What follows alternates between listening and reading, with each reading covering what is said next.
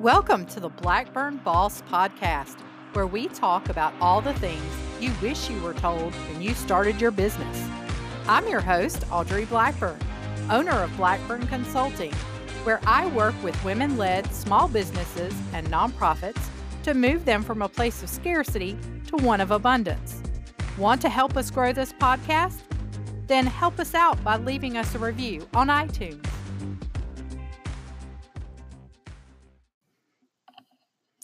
I wish that someone had come alongside me when I first started my business and said, "Hey, let me tell you all the things that I've learned so far." It would have been a wealth of knowledge and might have saved me from some of the missteps I've taken along the way. And maybe not. Who knows? But I find that I like to share with other entrepreneurs the lessons that I have learned in the hopes that they will steer someone in the right way and keep them from uh, losing money or heartache or aggravation or whatever it may be, because I've experienced them all. So one of the things that I quickly learned when I started my business is that in the beginning, you will be on top of the world, because you will be so excited about having started this journey and what you're doing and all the fun and exciting things, the scary things that you're stepping out to do. And you're going to be very much outside of your comfort zone, but it's going to be like a, a thrill ride where every day is, oh, let me see what's going to happen next. But there'll be a point that you come to where you're going to have a day where you just feel like a complete and utter failure. And it can be the simplest thing. It doesn't have to be big.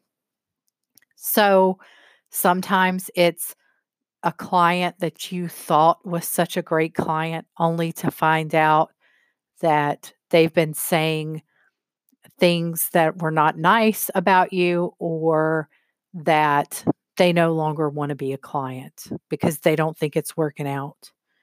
Or maybe you're you have a prospect you've been talking to and they say, "Yeah, I'm going to I'm going to work with you. I want to work with you." And then you get crickets. And you reach out to them and you email them and nothing. I mean, how many times have you reached out to someone who said, "Yeah, I'm going to work with you.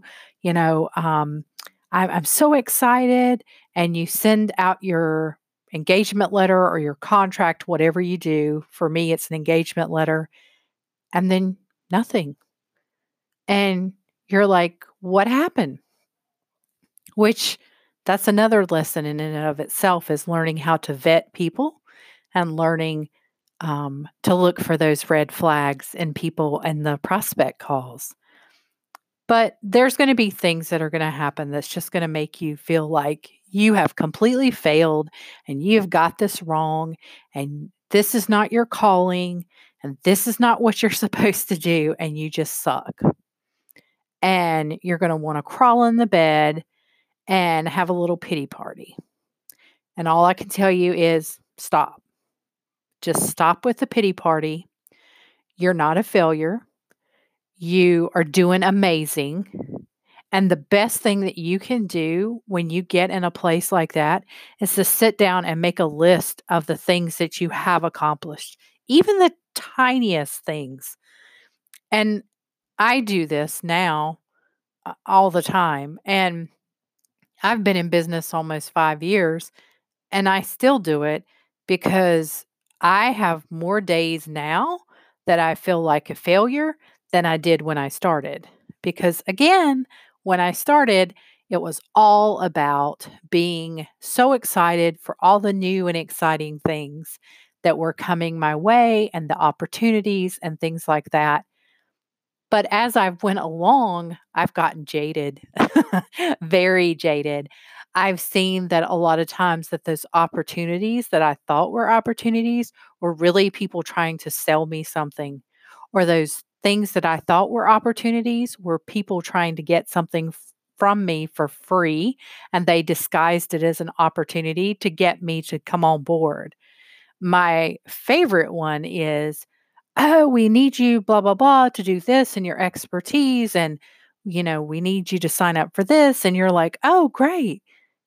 Uh, but we don't have the money to pay you. So this is a great opportunity for you to get exposure.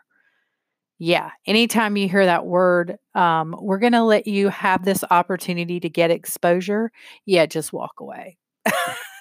That is just simply, we want your services for free and we don't want to pay for it.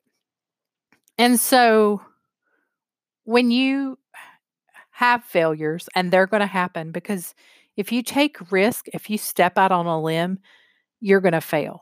So just go ahead and give yourself permission to fail, and just go ahead and tell yourself that it's okay, and that the more you fail means the more you're trying new things and the more you're stepping outside of your comfort zone.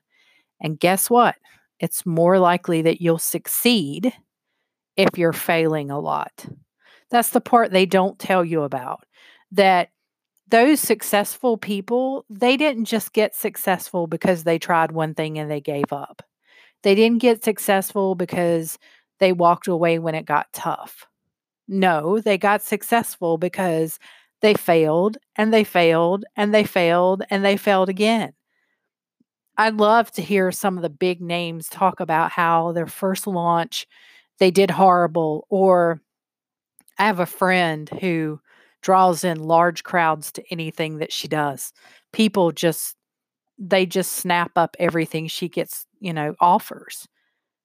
But she'll tell you the first several times she offered anything, she got crickets. No one bought a single thing. And those were her cheapest offers she's ever offered. They were like twenty-seven dollars, forty-seven dollars for this course, and nobody bought anything. And now she says to people, yeah, it's like four thousand dollars to work with me for this one week course. And people are breaking their neck to pay it. So you've got to fail if you're ever going to succeed. So just know that, and be okay with it. The other thing I found is that your habits will either make you or break you. And part of that is, if your habit is to not be motivated and not be self-disciplined and not be able to, you know, motivate yourself, then you're going to have a really hard time being a business owner, because there's no boss telling you what to do.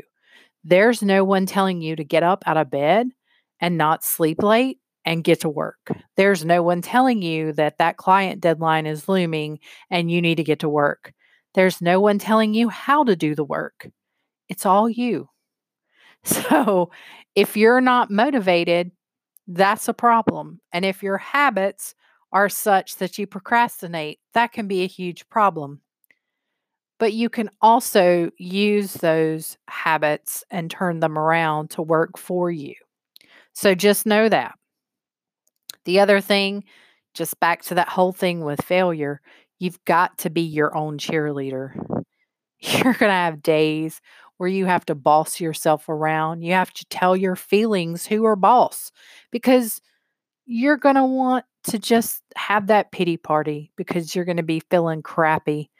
Or you're going to tell yourself, I'm not enough. I'm not an expert enough. I can't do this launch. I can't step in front of these people and do this presentation. I can't find new clients. I just don't have what it takes. That's just, that's just your ego talking. And your ego is not that kind of ego you think of when we hear the word ego. Your ego is there. Its main job is to keep you safe. And in keeping you safe, it keeps you in your comfort zone, because it doesn't want you to change anything, because change could equal risk and failure and getting hurt. So the ego is going to work really hard to keep you exactly where you're at and keep everything the same. So you have to be your cheerleader and say, hey, I can do this. I do have what it takes. I am strong enough. I am brave enough. I can stand up and do this presentation. I will prepare for this and knock it out of the park. You just got to be a cheerleader. And the other thing is a big one I found, which is mindset is the key to everything. And what do I mean by mindset? That chatter that goes on in our brain twenty-four seven. You have to shut it up because it's it it's just going to be a constant chatter that's telling you you can't do this, this is not going to work out, whatever it may be. That chatter holds you again in your in your place. It's the monkey mind. You've got to, as a friend of mine said, you've got to strap it in the back seat, put that seatbelt on it and tell it to hang on because you're going for a ride. You have to boss your mind around and you have to work on your mindset. For me, I do that through meditation. It just clears my head. It takes away any anxiety that I feel. It just, it just gives me such peace. And that's something we have to have as entrepreneurs stepping into each day, because each day you don't know what it's going to bring. You don't know what a wild ride it's going to be. If you thought your days as an employee were crazy, well, welcome to entrepreneurship, because it gets nothing gets crazier than this. And the things, the phone calls, the emails, the things that pop up, you feel like sometimes you're a little hamster in a wheel and it's going faster and faster and faster and you just can't slow it down. So you better start your day with a clear mind and a strong mind. And for me, like I said, I do that by working on my mindset through meditation. But I just want to encourage you, if you're on this journey of an entrepreneur, just keep going. Don't give up. You never know where you're getting ready to have your breakthrough. And if you stop, it won't happen. You can do this. You were called to do this. And I have faith in you. Have a great day. Thank you for listening to the Blackburn Boss podcast. We hope you enjoyed today's episode. Come on over and join us over on Facebook at facebook.com forward slash Blackburn Consulting N C. Or if you're on Instagram, you can look us up. Our Instagram username is Blackburn Boss. Hope you have a wonderful day, guys, and come back soon.